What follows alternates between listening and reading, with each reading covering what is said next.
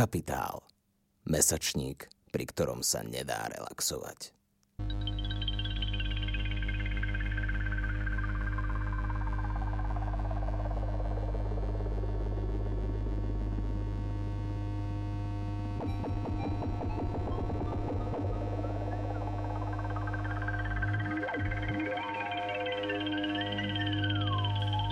Vítajte pri počúvaní literárneho podcastu Koniec hry, ktorý pripravuje angažovaný mesačník Kapitál. Moje meno je Tomáš Hučko, som publicista a šéf-redaktor Kapitálu. Ja sa volám Dominik Želinský, som literárny kritik a sociológ. Prečo koniec hry? Jednak máme radi Mitanu či Cortazára, ktorí takto pomenovali svoje knihy. Ale hlavne preto, že berieme literatúru vážne. V jej sociálnych, politických, triednych a rodových kontextoch. S našimi hostkami a hostiami budeme hovoriť o tom, aké sú možnosti aj medzi literatúry, kde sa jej hra začína a kde sa končí. Budeme hovoriť o literatúre, ktorá reflektuje, kritizuje a emancipuje. O autorkách, autoroch a dielach, ktoré sa nevždy zmestili a nevždy hodili do oficiálneho kánonu. Prosto o literatúre, ktorá nás baví. Toto je koniec hry. Vítajte v dnešnej časti podcastu Koniec hry. Literatúra na internete? To asi nie je nič nové. Písanie a kritika existujú v blogosfére, no tak zhruba odkedy blogosféra existuje. Koncom 90. rokov sa v našom priestore pridali aj amatérske literárne servery ako Písmak.cz či na Slovensku čítanie Madness, ktoré nielen cibrili literárne kompetencie budúcich autoriek a autorov, z ktorých viacerí aj napokon do toho muzického mainstreamu prenikli, spomeňme Erika Šimšika alebo Petra Prokopca, ale aj generovali istý typ literárnej komunity. Pre mňa osobne boli literárne servery vlastne prvým bodom kontaktu s nejakým autorským svetom a napokon aj zdrojom celoživotných priateľstiev. S príchodom a expanziou nových typov sociálnych sietí a médií ako Instagram, Facebook či YouTube sa však literárny svet na internete mení. Z autoriek, autorov, kritikov a kritičiek sa stávajú influencery. Čítať knihu bez fotky ani nemá zmysel a napríklad ľudia ako ja, v zrelom veku 27 rokov a viac, majú možno niekedy dojem, že im trochu ušiel vlak. Čo sa to vlastne deje? A k tejto téme sme si e, pozvali hostku, ktorá sa e, sociálnym sieťam a literatúre na sociálnych sieťach dlhodobo venuje e, teoreticky aj prakticky. Je to Lenka Mačaliová, ktorá už od roku 2012 robí YouTube s názvom Inferno na policii. Okrem toho pôsobila ako redaktorka v knižnej revii a 5 rokov pôsobila aj na Ústave e, slovenskej literatúry Slovenskej akadémie vied. Lenka, ty sama teda dlhodobo vlastne vytváraš obsah na e, YouTube a v rámci svojho projektu Inferno na policii a v poslednej dobe e, aj na Instagrame. Ako si sa k Booktube um, a eventuálne tá Bookstagramu dostala? No, ono, keď sme začínali s Infernom na policii v roku 2012, tak ja som vôbec nevedela, že existuje niečo také ako Booktube. V podstate to, ako sú tie videá točené, čo si môžu aj ľudia spätne pozrieť, tak ten formát je vlastne prebraný z úplnej uh, inej tematickej oblasti. Neviem, či si pamätáte, či ste to sledovali na YouTube, ale bola taká relácia, že equals free, ak to teda dobe hovorím po anglicky, uh, od Rea Williama Johnsona. A on tam vlastne veľmi vtipne glosuje rôzne také uh, nepodarené videá. A v podstate v súčasnosti sa tomuto formátu venuje ešte stále napríklad Roman Dragula v rámci svojej Yo Show na YouTube.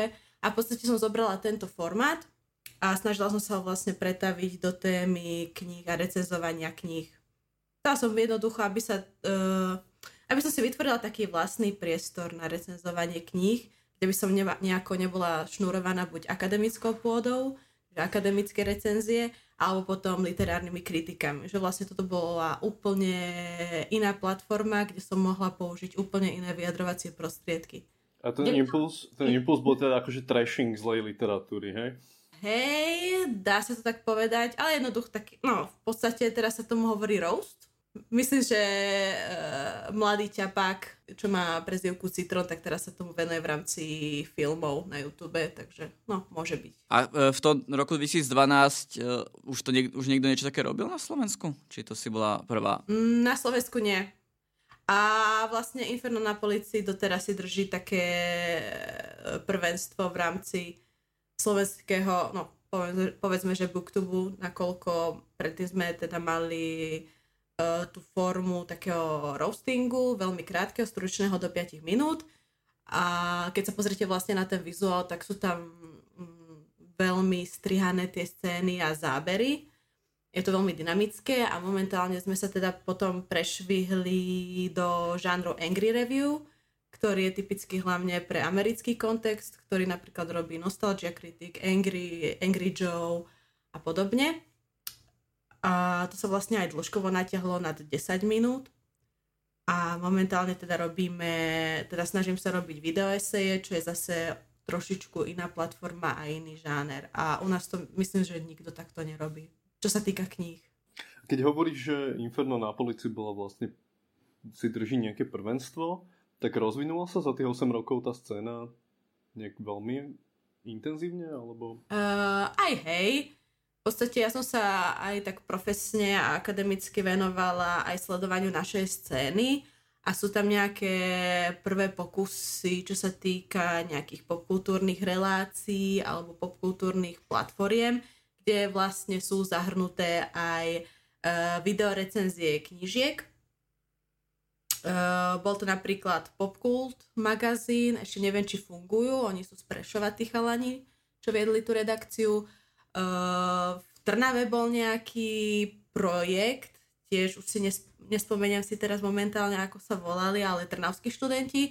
A tiež sme mali aj nitriackých študentov a tá platforma sa volala Popcast ktorý už momentálne nefunguje, nakoľko sa redakcia rozpadla, ale napríklad Juraj Búry stále robí videoese a videorecenzie na knihy ohľadom slovenskej fantastiky. A tie, tie videoese, čo robíš, tak to už nie je iba roast a angry review, hej? Tam už či e, vyberáš si aj veci, o ktorých hovoríš, ktoré ťa bavia a ktoré, ti, ktoré máš pocit, že sú kvalitné?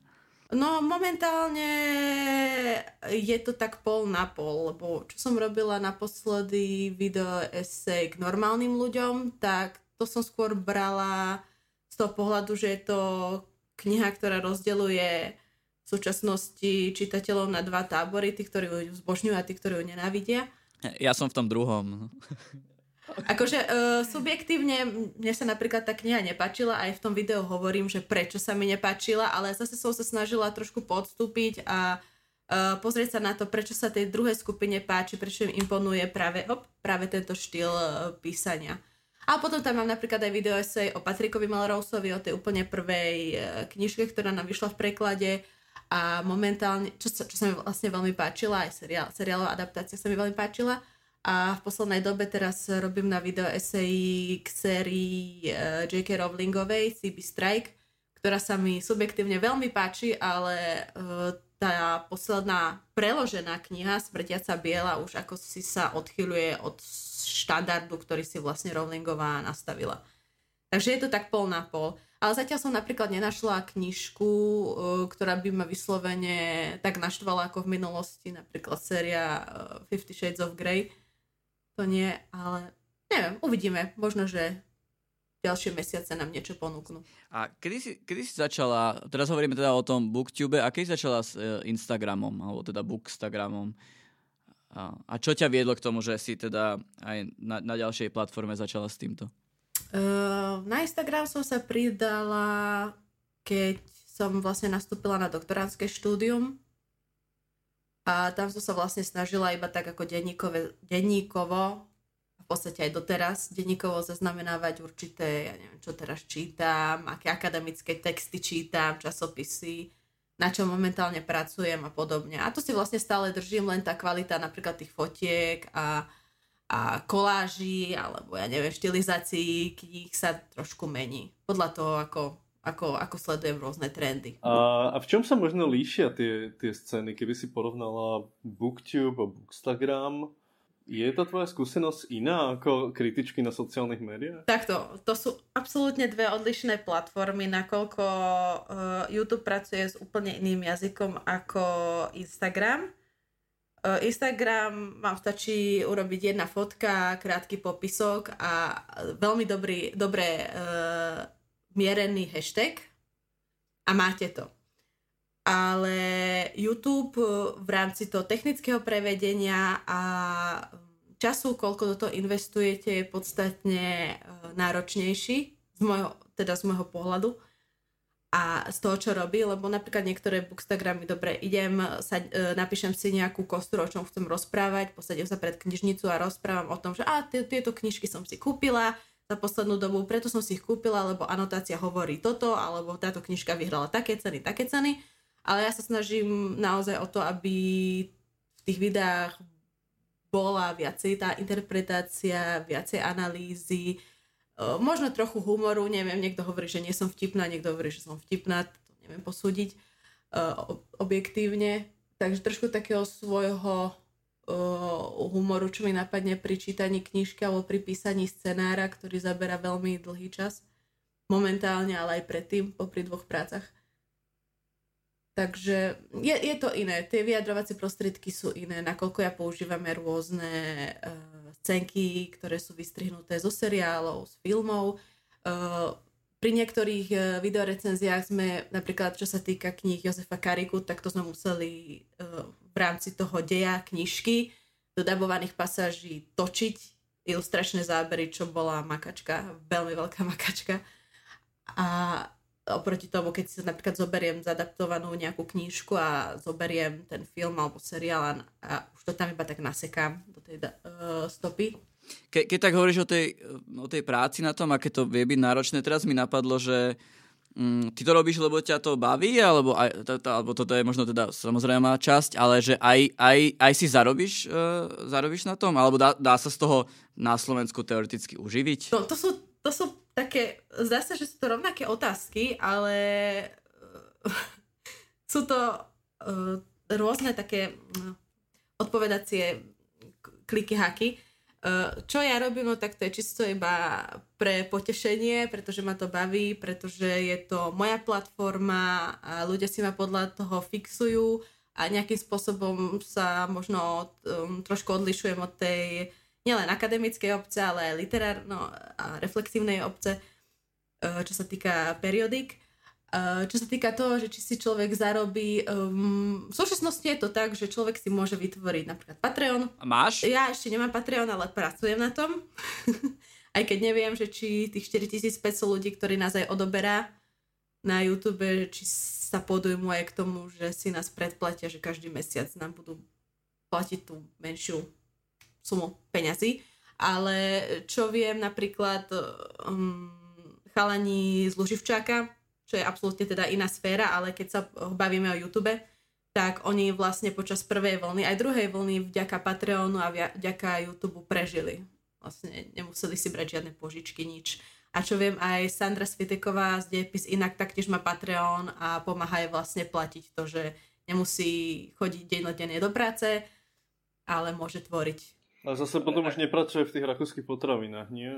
Uh, no, on, potraviny, hej, ale ona bola v sekcii mesiarstva. Ale to je v podstate jedno, ona si vytvorila taký, taký uh, pekný narratív okolo svojej osoby, prečo tvorí na YouTube a takto, takže preto jej to aj ide, čo je, čo je fajn. A vlastne jednou z tých zložiek celkových na Bookstagrame a YouTube je aj to, že okolo seba si urobíte zaujímavý narratív. Že není možno niekedy podstatné to, čo robíte, ale tá vaša osoba, že prečo to robí, kto ste, čo ste. Čože ma dostáva teda vlastne k ďalšej otázke, um, ktorú som chcel položiť. Um, že v jednom teda z tých svojich videí, respektíve v tom videu, kde vlastne analizuješ tak meta ten uh, booktube, tak uh, hovoríš o tom, že sociálne médiá a YouTube ako dosť zásadne menia rolu spisovateľky a spisovateľa. A, a deje sa niečo podobné aj vlastne s, s kritikom? Alebo s kritičkou teda? Momentálne môžem hovoriť iba za seba.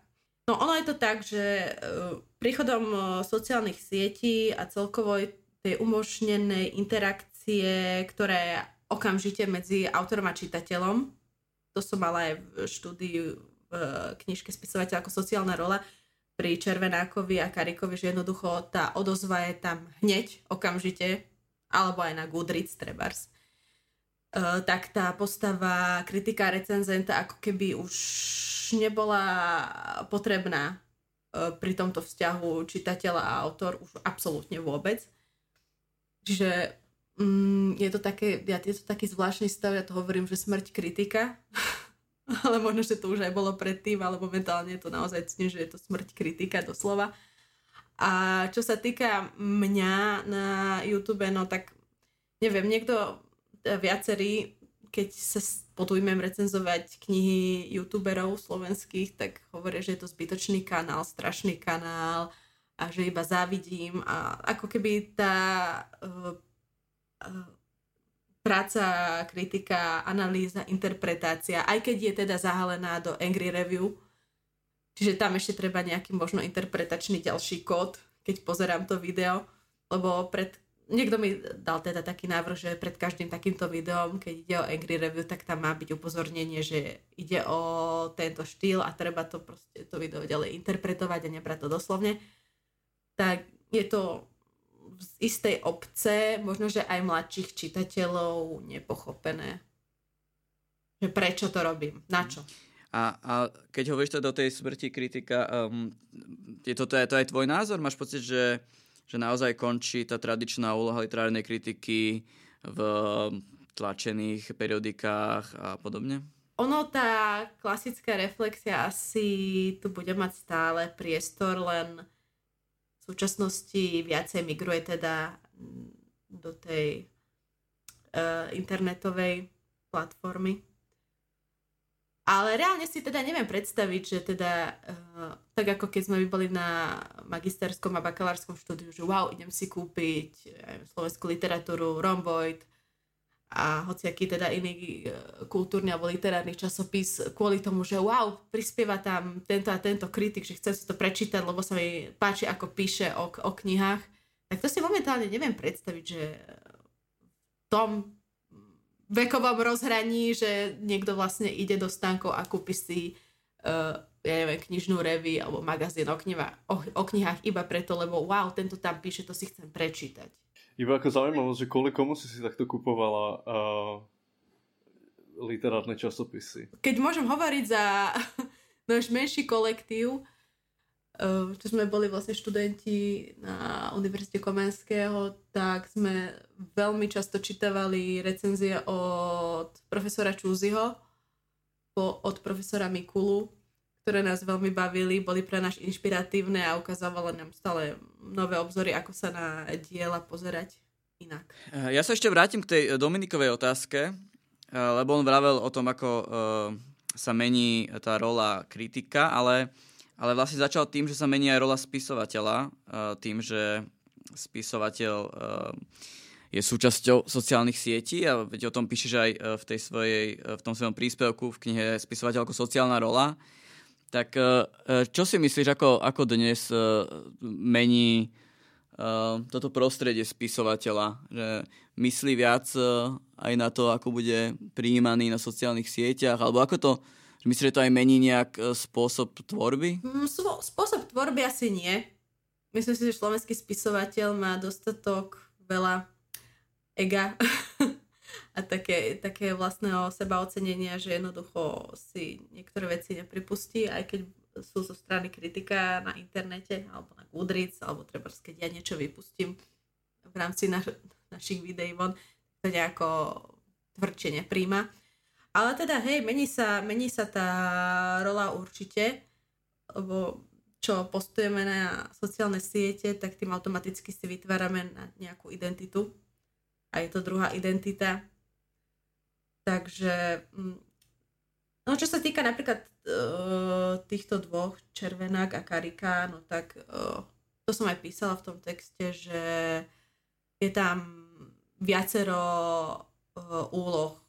Sú ako prieskumníci, sú ako promotéry vlastnej tvorby, sú to fanúšikovia seriálov, filmov, iných kníh, sú to glosátory súčasného diania, sú to dokumentaristi vlastne procesu uh, tvorby svojich kníh, ale samozrejme nepostujú úplne všetko, ako postupujú v rámci písania, ale také malé úryvky, ktoré vlastne istým spôsobom majú uh, ich fanúšikov alebo potenciálneho ďalšieho čitateľa navnadiť ku kúpe a k prečítaniu tej chystanej knihy. Čo je uh, úplne úplne normálny, normálny postup, keď si pozriete um, knižky Ostina Kleona, všetky tri v podstate kráť ako umelec, uh, ukáž, co deláš a keep going, um, dal, tak vlastne celo, celá táto mm, situácia vlastne vypla z toho, že vy keď niečo tvoríte a dávate to na uh,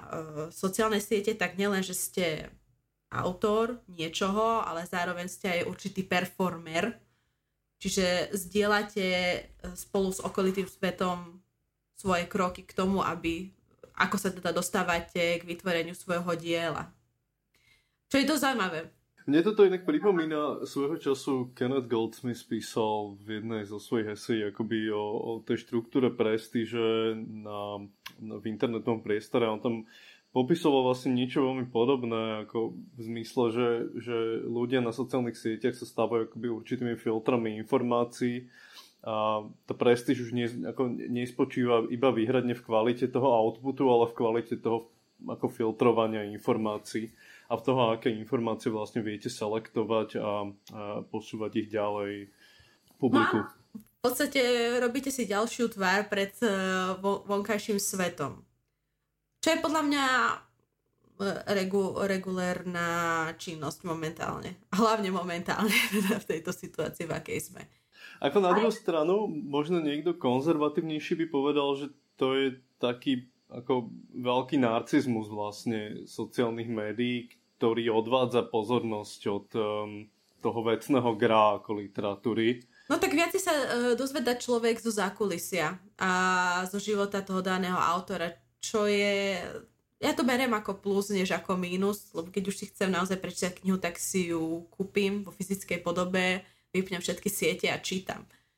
Teda, no, môžete si aj audioknihu kúpiť, aj e-book samozrejme, ale tak vieme, kam tým smerujem. Ale čo som chcela povedať, že e, nie každý autor, tak ako Karika alebo Červenák, e, sú v tej pozícii istého promovania vzniku svojich kníh. Ja aj ďalšia skupina a hlavne autorky si teda všímam na Instagrame od Sabuchovej cez Madro po Šmatlákovú, ktoré úplne e, zdieľajú niečo, niečo absolútne iné, ale zase cítiť e, z tých postov, fotiek, väčšina príroda, a okolo toho nejaké umeleckejšie alebo estetickejšie texty, že je z toho cítiť viacej esencia ich pravej identity, by som povedala. A podľa toho si vlastne ľudia nájdú možno ďalšieho svojho obľúbeného autora. Len je to iná cesta. Nepromujem to, ako, ako tvorím, ale to, čo ma uh, obklopuje, to, čo tvorí mňa, čo vnímam a čo ma vlastne istým spôsobom ovplyvňuje pri, písa- pri písaní. Hm. Ešte ďalšia taká sociálna rola samozrejme je tá rola verejného intelektuála. My sme tu mali vláda Barboríka pred pár mesiacmi a veľa sme o tom rozprávali, ale nerozprávali sme o tom až tak veľa v súvislosti s internetom, pretože vládo nie je až tak internetovo znalý. Ale ako to možno vnímaš ty, eh, túto rolu verejného intelektuála, ktorý sa vyjadruje na sociálnych sieťach, teda spisovateľa alebo spisovateľky ako verejného intelektuála.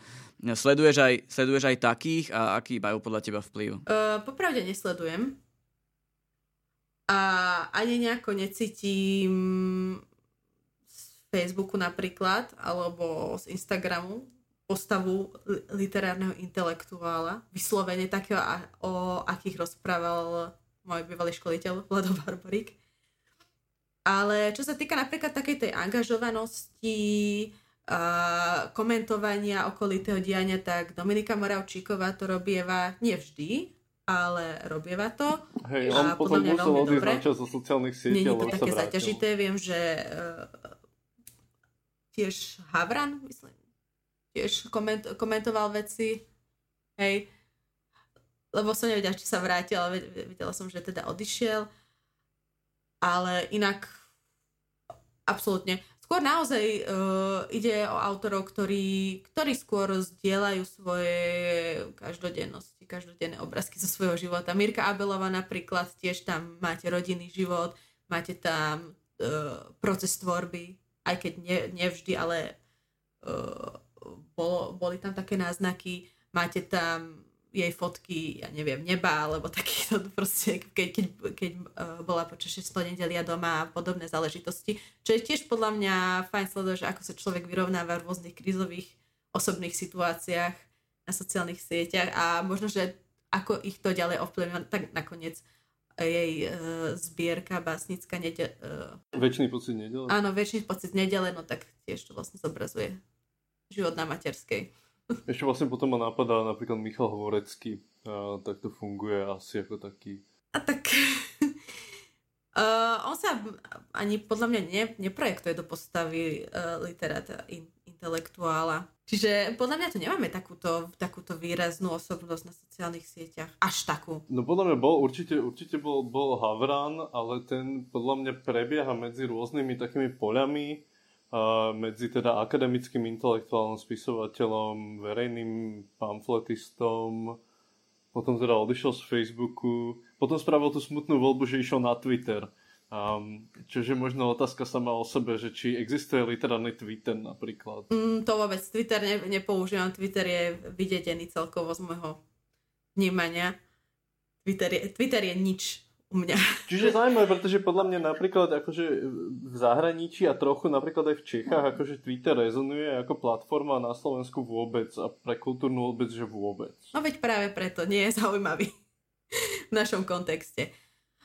Uh, skôr naozaj ten uh, Instagram, YouTube a Facebook. Z toho, že teda na Facebooku vyslovene pridávate kom- podstate stat, statusy, no, komentár. Ja to už skôr pri týchto osobnostiach fakt nemám ako, že nie je to status, ale je to väčší komentár alebo glosa. A Bookstagram to už je čiste vizuálny denník. Vo väčšine prípadov. A ešte keď sme pri tých vlastne rozdielných ako platformách, tak mne príde aspoň z takého dosť akože kurzorného pohľadu, že akoby ten Facebook sa ani až tak neujal medzi medzi umelcami a spisovateľmi, akože na nejaké, že, že ten, napríklad ten Instagram akože mi príde ako oveľa používanejšie médium um, týmto typom ľudí. Nie, možno to vidím zle, akože. No, treba sa pozrieť na výhody týchto sietí. Na Facebooku je dobré to, že sa viete naozaj dlho, dlho, dlho rozpísať, čo sa týka šírky textu a samozrejme máte tam aj sekciu komentárov, máte tam lajkovanie a hlavne zdieľania. A to zdieľanie vidíte dosť často. Ale keď ste napríklad na Instagrame a ste tvorca, tvoríte a niečo dá, tvoríte príspevky alebo robíte storky, uh, tak tam napríklad nemáte toto zdieľanie a neviete, ku komu všetkému sa dostane ten daný obsah, čo vytvoríte. A to isté aj YouTube. Že v podstate sa dostávame späť tomu McLuhanovi proste medium is the message a technologické parametre akože určujú. Inak fungujú v rámci toho, aký zásah dostane ten váš obsah a e, koľku, koľka tým ľuďom sa dostane. Lebo napríklad to, čo funguje na Instagrame v rámci hashtagov, čo si vás vedia ľudia dohľadať iba jedným hashtagom, tak to neviete na Facebooku až tak. Na YouTube sa dostalo, dostali hashtagy, ale keď som sledovala štatistiky, tak to ne, nerobí mi to až taký napríklad rich dosah. A, tak ja som sa chcel spýtať, že, že zaujímavá je vlastne tá otázka akoby vzájomnej hry sociálnych médií a nejakých estetických konvencií a že z môjho pohľadu um, pôsobí napríklad Bookstagram ako zúfalo repetitívne proste, že to je jeden žáner fotky, na ktorej kniha a čaj, deka a kus nohy. Um, a, a, a prípadne teda akože ešte, ešte občas je tam ako nejaká že jemná erotizácia toho v prípade a, ženských bookstagramov. A, ale že zaujímavé je napríklad, že tento, tento ako žáner teda v kombinácii s, s popularizáciou a, varenia potravín a ako tento rok vlastne promovala Anna Litera, alebo teda zvolila ho ako jeden zo svojich teda promočných žánrov. Ako ty sa vlastne pozeráš na fenomén nejakej vizuálnej estetiky v kontexte literatúry na sociálnych médiách? Akože e, existujú napríklad že možnosti originality, kde sa nachádzajú, povedzme? No, uh, takto, to, čo vidíme na Instagrame, že na fotke je zakomponovaná kniha na konferenčnom stolíku pred knižnicou je nejaká kytička, čaj, káva. E, sú tam zobrazené, ja neviem, nohy v ponožkách od fusakle a tieto veci, tak podľa mňa to je úplne uh, prirodzená vizualizácia, čo sa týka uh, procesu čítania knihy. Však máme aj hashtag currently reading alebo práve čtu. Nakoľko v uh, takéto štilizácie naozaj cítiť tá každodennosť, akási autentickosť čítania a zároveň tým, že teda je tam ja neviem, koláčik, alebo pitie nápoja, a, alebo zapálenie sviečky, alebo kytica na stole, tak to sú vyslovene uh, každodenné rituály nás, všetkých teda, niektorých áno, niektorých nie, ale určite ten napríklad proces pitia teplého nápoja a podobne, to je proste jednoducho každodenný rituál a prečítanie je to veľmi typické. Neviem si inak predstaviť, ako by mali byť knihy fotené. Ešte v prírode samozrejme, aj také sú fotky. Uh, sú rôzne um, kompozície, že teda na strede, v strede je kniha a okolo nej sú ďalšie knihy alebo všelijaké možné doplnky, keď je jeseň, tak listie, tekvice a podobné záležitosti, alebo v zime je to ihličie a, a vianočné ozdoby a, a podobne. Ale podľa mňa je to naozaj mm, vy, No je tam tá výpovedná hodnota toho, že áno, čítanie sa stáva síce e, na platforme sociálnych sietí vecou verejnou a stáva sa z toho teda váš čitateľský ako keby vizuálny zápisník, ale zároveň sa odkazuje aj na tú off- offline skutočnosť, jednoducho toto je to, čo je mi známe, čo každý robí a neviem si inak na, na, na predstaviť, že ako by to malo byť fotené. A to iné, toto, to, to, čo si teraz povedal, je fakt ako, že, že super paradox proste medzi súkromným a verejným vlastne, že, že hej, proste, že, že, že vlastne ten message proste tej fotky je práve o tom súkromí a o tej akoby intimite a teraz prezentuje akoby romantizujúco vlastne ten rituál toho čítania. Um, ale dávaš to na sociálne siete. Ako... No to máš, ten, to máš vlastne ten, ten ďalší emočný a hormonálny raš, že niečo idem dať na sociálnu sieť a teraz sa pozerám, že wow, koľko mi tam srdiečok, koľko mi tam páčikov nabehlo a podobne, že to vlastne tam máte ako keby ďalšiu hodnotu, ale hodnotu v takom zmysle, že ešte niečo ďalšie z toho čítania mám tá pozornosť ďalšie, ďalších ľudí. Vlastne.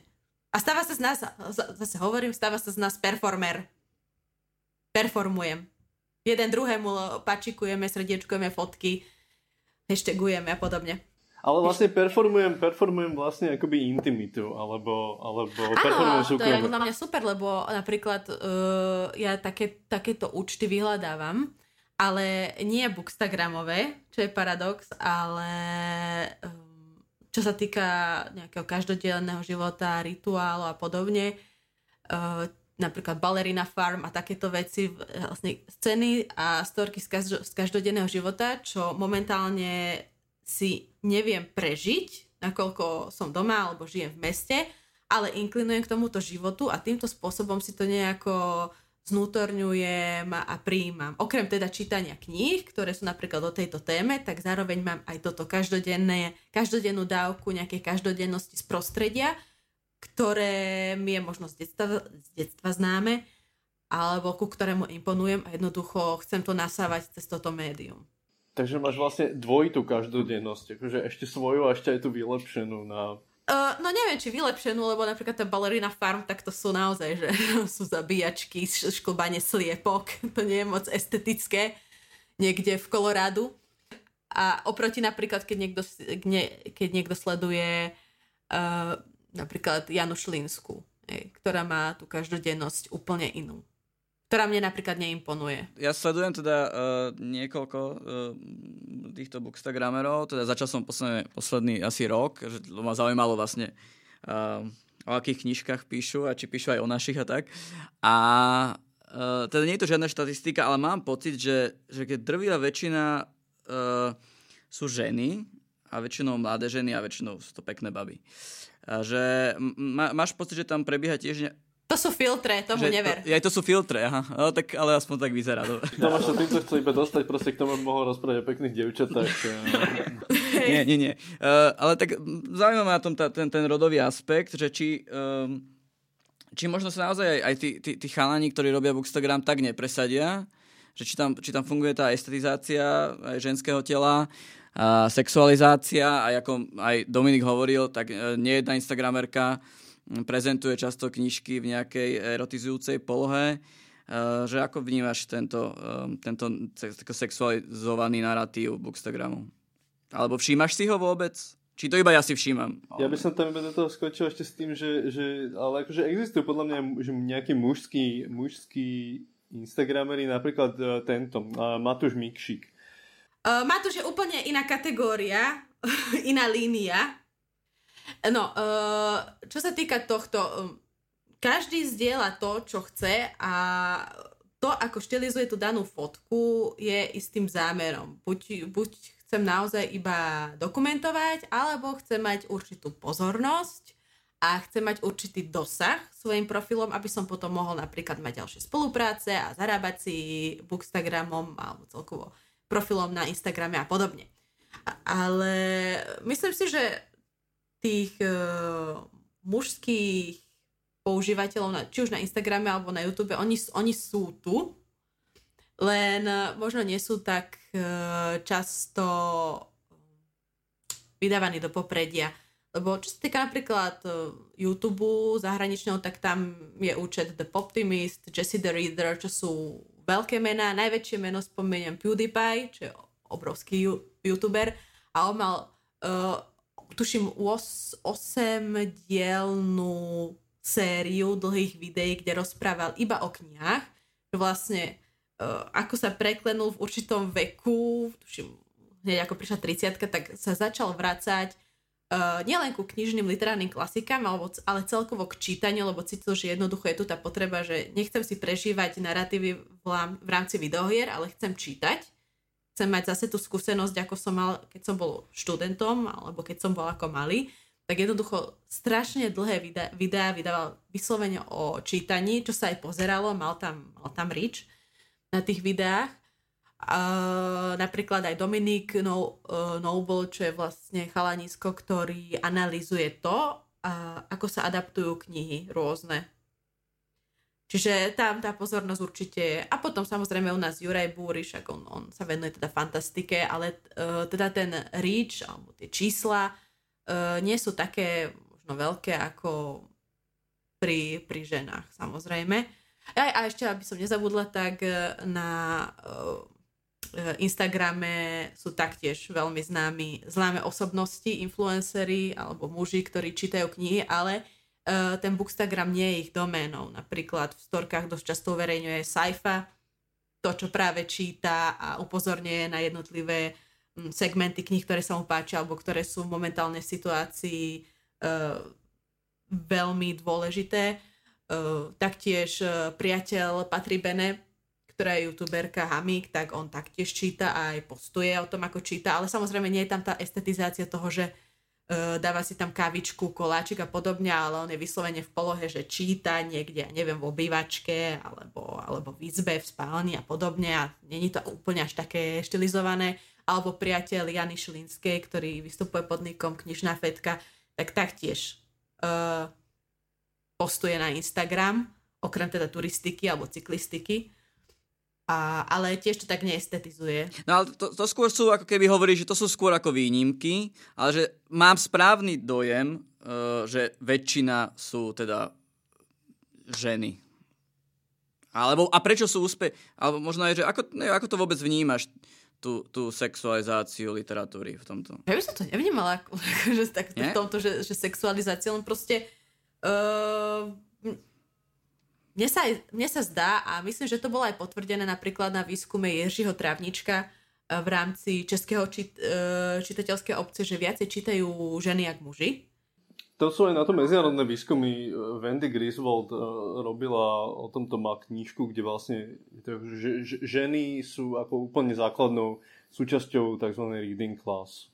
A v istom teda produktívnom veku ženy alebo ženy, ktoré sú na materskej napríklad, tak veľmi radi postujú a veľmi radi sa delia o prečítané, že to je vlastne iný spôsob vyžitia, keď ste zatvorení doma napríklad, alebo popri práci.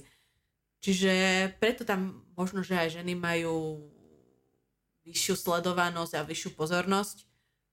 Samozrejme niektoré, ktoré točia zahraničné e, youtuberky o knihách, tak áno, má, sú krásne namalované, majú dobre urobené vlasy, majú čer, výrazný červený rúž, ja si dávam výrazný červený rúž, ale to je vyslovene o tom, že teda, aby sa prejavovala taká ženskosť v tých videách, aby to nebolo také raw.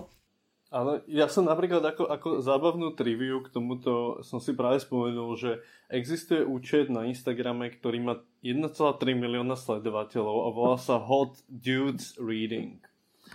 A je to podstate iba séria fotografií mužov v metre, ako si čítajú. No áno, ženy sa radi pozerajú na to, ako muži čítajú. To, čo som sa chcel spýtať ďalej, potom je taká serióznejšia otázka vlastne, že či si myslíš, že tie scény na sociálnych sieťach nejak zásadne ovplyvňujú fungovanie literárneho sveta. Pretože mne sa zdá, že, že napríklad svojho času veci ako literárne servery dosť akože zásadne ovplyvnili uh, scénu. Možno nie tak u nás ako teraz v Čechách, ale aj u nás um, s tým viacerí autory určite prechádzali cez nejaký písmak alebo čítanie alebo tak. Uh, že, že vlastne zdá sa mi, že, že zatiaľ, čo teda pred niekoľkými desaťročiami bola scéna taká centralizovanejšia, uh, tak dnes možno môžu existovať rôzne scény a podscény, ktoré ani nevedia navzájom, že vlastne existujú a v ktorých funguje úplne iné ako ekonomie prestíže, um, než vlastne v tom, v tom štandardnom literárnom svete pred sociálnymi médiami. No tak, ako som už hovorila, každý môže byť autorom a každý môže byť tvorcom v súčasnosti bez ohľadu uh, na nejaký možno um, profesijný filter alebo filter eh, literárnych časopisov a podobne alebo literárnych súťaží. Uh, Viď príklad Stano Fatul, ktorý vydal knihu len na základe toho, že ho niekto zasponzoroval v rámci Kickstarteru, či, či kde to mal uh, vypísaný projekt. Takže treba sa s tým zmieriť, že jednoducho niektoré knihy a debuty vychádzajú Eh, bez ohľadu na to, že by prešli, prešli čítaním nejakého vydavateľstva alebo hovorím časopisov alebo iných odborníkov. Tak to je podľa mňa aj ten case vlastne s knihami, ktoré vychádzajú akože vo, vo vydavateľstvách, že um, akurát je okolo nich uh, tak akoby uh, kolektív tých muzickejších autorov, ktorí sú lepšie zapojení do tej mainstreamovej scény. No a čo, čo, tí, čo tí autori a autorky, teda nadviažem na tú Dominiku otázku, ktorí um, začínajú s publikáciou práve až na sociálnych sieťach, ako je tá uh, Insta poézia, ktorú teda veľmi nesledujem, ale myslím, že je dosť úspešná a potom asi aj sa pre, nejak pretaví do toho knižného sveta. Mietka Sleduješ... prekladala uh, nie Rupi Kaur, Rupikár začínala na Instagrame či na Twitteri? Či... Na Instagrame. A iba, že skôr, ako, ako tá scéna vyzerá, či nám ju vôbec môžeš popísať? Ja som tak tý, v tomto taký starý, že uh, neviem úplne ako funguje. A či tam, či tam sú nejaké kvality, uh, a ako ju ty vnímaš a či sa jej napríklad aj dostáva potom nejaká, uh, nejaká literárna, literárno-kritická reflexia? Uh, priznám sa, veľmi intenzívne túto scénu, na, čo už sa týka konkrétne Instapoetry, nesledujem a uh, nereflektujem ju nejako kriticky, uh, nakoľko ani neviem, či by sa vôbec dala reflektovať kriticky, že teraz si vezmem, vyjde to ako klasická uh, básnická zbierka a idem ju teraz recenzovať, nakoľko tá odozva je už rovno daná na tej platforme sociálnej siete. A darí sa im veľmi dobre slovník cudzích snov, alebo čistá duša, momentálne básnenie, ale neviem, či, či sa to dá vôbec e, kvalifikovať ako Instapoetry účet básnenie, ale je veľmi, veľmi, veľmi, veľmi obľúbovaná medzi ľuďmi. A kvôli tomu hlavne, že mm, ten obsah je veľmi krátky, stručný, častokrát vtipný, častokrát mm, založený na slovných hrách, hračkách. A taktiež sa tam dostáva zase, ako hovorím, každodennosť, hlavne v prípade slovníku cudzích snov, kde sa vlastne ako keby odrážal rozhovor partnera a partnerky, a napríklad, na, kde, ktorý sa vedie napríklad v kuchyni alebo v obývačke pri každodenných povinnostiach okolo domácnosti, čo sú vlastne veľmi, veľmi, veľmi protežované a obľúbené u bežných uh, používateľov na Instagrame. Podľa mňa je dosť zaujímavé, že vlastne tá, opäť akoby tá štruktúra toho média ovplyvňuje ten samotný literárny output, že vlastne to, čo hovoríš, znie ako dosť veľký návrat ako poézie ako žánru ktorá podľa mňa inak nie je akože až taká, že, že top, ale evidentne na sociálnych médiách um, ide asi oveľa lepšie než romány na pokračovanie.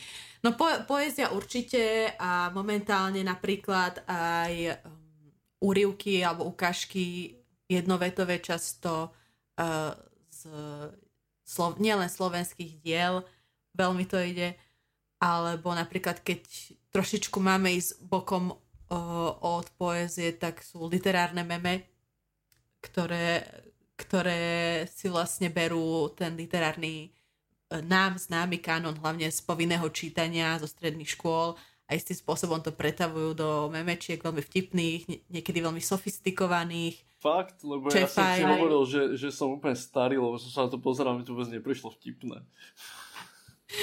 Mne to príde hrozne, hrozne vtipné. Ale asi preto, že som v tom, v tom uh, kanóne slovenských diel bola veľmi, veľmi dlho. A, a tiež sme hľadali vlastne s kolegami takúto nejakú platformu, cez čo to uchopiť, lebo tak literatúra nie je iba o tom byť vážny, rozoberať a interpretovať, ale aj sa trošku na tých dielach pobaviť, byť vajanský, ktorý je uh, tragikomický prípad sám o sebe podľa mňa.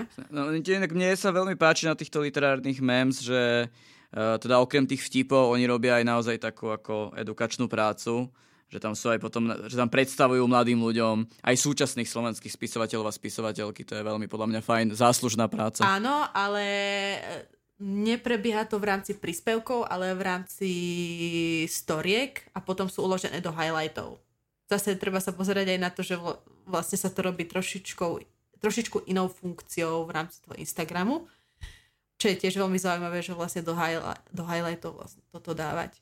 Ja sa tiež snažím napríklad, čo sa týka uh, slovenskej literárno-vednej sféry, istým spôsobom predstaviť bežného používateľovi knižky, ku ktorým, ku ktorým by sa inak nedostal a uvádzať tam niektoré také zaujímavosti z tých knižiek. Ale nerobím to dosť často, malo by sa to viac. Napríklad oživenia a podobne. Čiže stále sa hľadajú v rámci sociálnych sietí funkcie, ktorými predstaviť zaujímavo knihy, ku ktorým by sa človek inak nedostal.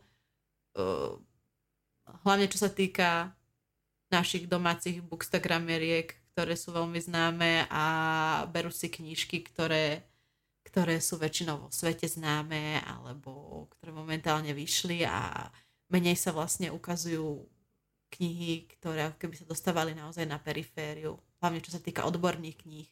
Čo je paradox, lebo momentálne, uh, uh, momentálne uh, sa veľmi na non-fiction uh, dáva do popredia, hlavne kvôli Veronike Ostrihoňovej a Zuze Hanzelovej a podobne. Že ľudia jednoducho idú a kupujú tie knihy. To už potom vidíte na rebríčkoch predajnosti. Ako náhle oni niečo vypustia na YouTube alebo na Instagram, tak hneď sa zvýšil vlastne predaj tých kníh. Alebo napríklad aj Sandry, Sandry Svietekovej z Dejepis inak. Ja mám ešte teda e, jednu otázku trošku, trošku z iného súdka. Um, keďže robíš často tie, tie angry reviews, tak uh, typujem, že dostávaš aj angry reactions. Uh, ten, možno ten, ten, ten hate na internete sa prejaví rýchlejšie než uh, v tlačených médiách. Uh, ako sa uh, ako vnímaš ten hate, ako sa s ním uh, ako, ako sa s ním stotožňuješ, ako s ním vyrovnávaš. Alebo na druhú stranu, keby si mohla vypichnúť najhoršiu reakciu, ktorú si dostala. Tam je ich viacej. Ja hlavne hľadám uh, slovné spojenia, ktoré sú originálne, kreatívne a ktoré majú uraziť moju osobu. Tak daj nejaké. Uh, neviem. Ja som videl, že na Instagrame máš nejaký výber, myslím. Uh, je tam výber, ale nie sú tam úplne všetky. Mne sa pra- páči veľmi bravčová hlava. Uh, titul kokot, keď to môžem tak otvorene povedať, lebo mňa, mňa už nenadávajú ženskými vulgarizmami, ale chlapskými, No, to je zaujímavé. čo je, čo je skvelé. Ale čo toto, je, ja poznám čo takto skvelé. ľudí, čo, čo tiež takto nadávajú mužskými. Mi to príde milé. Akože, keď ti nadáva, vieš, vyslovene na tej fotke, profilovke uh, dieťa, ktoré ešte nie je ani na strednej škole a navyše pravopisne, gramaticky zle, tak je to naozaj také. Možno, že tá gramatika je na tom tá horšia vec. Ale tak ako, ako s tým človek, ako na to má človek reagovať? No jednoducho tak ako väčšina žien na Instagrame, tak ako napríklad Frala, alebo, alebo Veronika Ostrihoňová, alebo hoci ktorá iná, napíše slovo dobre, alebo áno, alebo pravda, že a ďalej to nerozpitváva. Niekedy má človek chuť akože sa trošku rozpísať a objasniť, ale väčšinu času, keď som dostávala tých hejtov viac, no tak to nemalo, nemalo zmysel na každé odpovedať rovnakou, rovnakou frázou. A do, do, dotýka sa ťa to, alebo to vieš, vieš to nejak vypustiť? Po deviatich rokoch? No, No sprvu sa ma to dotýkalo, jasné, Takže- však to je mm. vlastne útočenie na tvoju osobu, útočenie na to, čo si vytvoril, nepochopenie a uh, neocenenie tvojej práce, ktorá stojí za tým videom, ale momentálne absolútne už nie. To je, ja, ja to hovorím, že kto prežil roky na YouTube a doktora, tak prežije všetko, čo sa mi aj potvrdzuje. Jednoducho to doceli človeka a naučí sa pracovať s emóciami a s tým, že prečo ma to vlastne vytočilo, čo ma na tom vytočilo alebo zranilo a potom už, potom už je to fajn. Ale to je akože zaujímavé a asi si veľmi symptomatické proste tomu fungovaniu sociálnych médií, lebo ako ja si predtým nevybavujem, že by kritici boli nejakým ako dramatickým objektom útokov, akože ja si poviem, že Dereka Rebra niekto žaloval, hej, Za jednu vetu. za, za nieko, hej, hej. A mne sa, vyhla, mne sa vyhražal blahej pamäti Martin Zur, že ma zažaluje, ale nakoniec to nejak nedotiahol. Um, ale že, že akože tým, že vlastne je ten priestor taký otvorený, tak asi ten hej dostáva úplne iné akože parametre. No, je, je okamžite, ako vydáte video, tak tam je hneď. Aj keď mu odpíšete, tak niektorí vám odpíšu späť a podobne. Ale čo sa stávalo aj v minulosti a čo sa mne stalo aj teraz, tak napríklad sa dostávate do kníh ste parodovaní. No to Tomášovi sa napríklad stalo. uh, nemusím sa tejto téme venovať v tomto dieli práve. A proste, že ste parodovaní alebo nejako hyperbolizovaní a potom vám prídu na kanál tí ľudia, ktorí čítali tú knihu a, a sú potešení, že vás našli, že wow, to si ty. Dostala si sa do nejakej knihy? No jasné. A Kde, a kde si vedia, nevieme ani. Uh, k Jozefovi Karikovi v tej najnovšej, Aha, wow. teda nie, teda Sra- nie v tej, teda nie v tej, um, čo ide do tej série ako je Tma a strach, ale tej mafiánskej sérii. No a tam ťa zavraždili, alebo... Nie, nie, nie, iba, iba ma vykreslil ako, ako teda kritičku, ktorá chce a je pobláznená autorom a, a že, že je taká fanatická a podobne. A že obtlsnutá, škaredá a podobne. A on vlastne, vlastne akoby zdrojom tej tvojej antipatie voči jeho ako literárnej produkcii práve je um, tvoja posadnutosť, hej?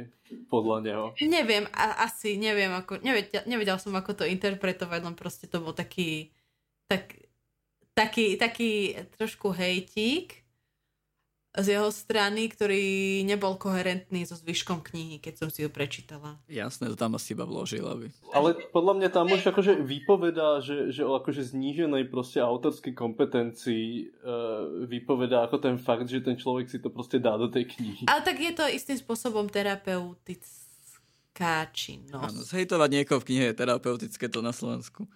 Poznám, poznám tie prípady. Ale, ale inde. Ale tak čo, čo má chudák autor robiť, no? Už si ma aj blokol. Aj inak aj literárne meme si blokol na Instagrame. Ja som si všimol, že oni sa mu hodne venujú. No. vieme prečo. Ale tak je zaujímavé, že, že napríklad pri Červenákovi tento literárno-reflexívny kontext nemá nejakú, nejakú potrebu ho komentovať, nakoľko ten autor si sám uvedomuje, aký žáner píše a že nepíše vysokú literatúru a teraz sa nejde projektovať naozaj do toho literáta intele, intelektuála, proste on na to z vysoká kašle. Proste píše, čo ho baví, píše, čo baví ľudí a snaží sa mať z toho dobrý pocit a tešiť sa spolu s ostatnými. Keby si nám mohla, povedzme, našim teda poslucháčom, ktorí sú asi desatinou tvojich, um, odporučiť uh, literárne kritičky kritikov na sociálnych sieťach, ktorí sa oplatí sledovať, či už na Slovensku alebo vo svete, tak by sme boli veľmi radi. No to vám neviem odporučiť, lebo nesledujem takých a ani o takých neviem.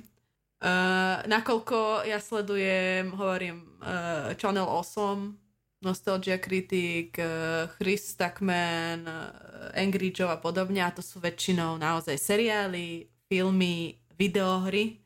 Tak uh, z Booktube uh, Lindsay Ellis, ale tá sa nevenuje výlučne knihám, ale aj filmom a celkovo popkultúre. Ona tam má dokonca fantoma opery rozobraného aj čo sa týka románu, aj čo sa týka uh, muzikálu, filmového prevedenia a podobne. Ona je taká naozaj na všetko. A rada sledujem Ariel Bizet, ale zase nie kvôli knihám, ale momentálne kvôli tomu, že si kúpila 160-ročný dom a sama ho renovuje, booktuberka, ktorá sama, sama, sama renovuje dom v Kanade. A inak nachádza v tom dome zaujímavé veci, napríklad staré noviny zo 40 rokov minulého storočia a to vlastne ukazuje, že čo sa písalo vtedy, aké boli všelijaké akcie v tej oblasti. Ale čo sa týka napríklad mm, toho Instagramu, tak síce to nie sú literárny, akože literárno-kriticky ponímané tie profily, ale naozaj tie literárne meme sú fajn. Aj uh, Matúšov projekt uh, Instapretácia. Tak to myslím, že celkom fajn využitie Instagramu. Zaujímavé, si myslím.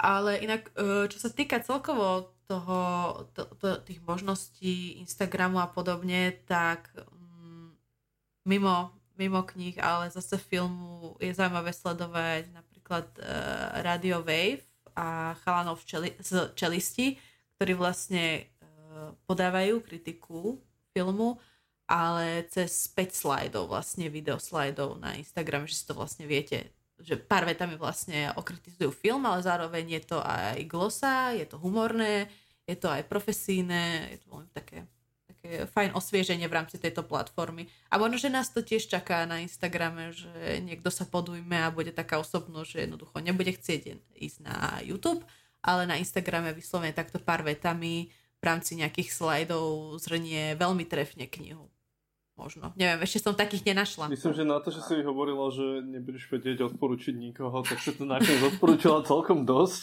Ale tak nie, nie je to, vyslovene, ne, teraz nevieme o, nie je to, že literárny kritik alebo kritička. V tom v pravom slova zmysle, lebo keď sa naozaj máme pozrieť na literárnych kritikov a kritičky od nás, tak buď kritici ani nemajú profily.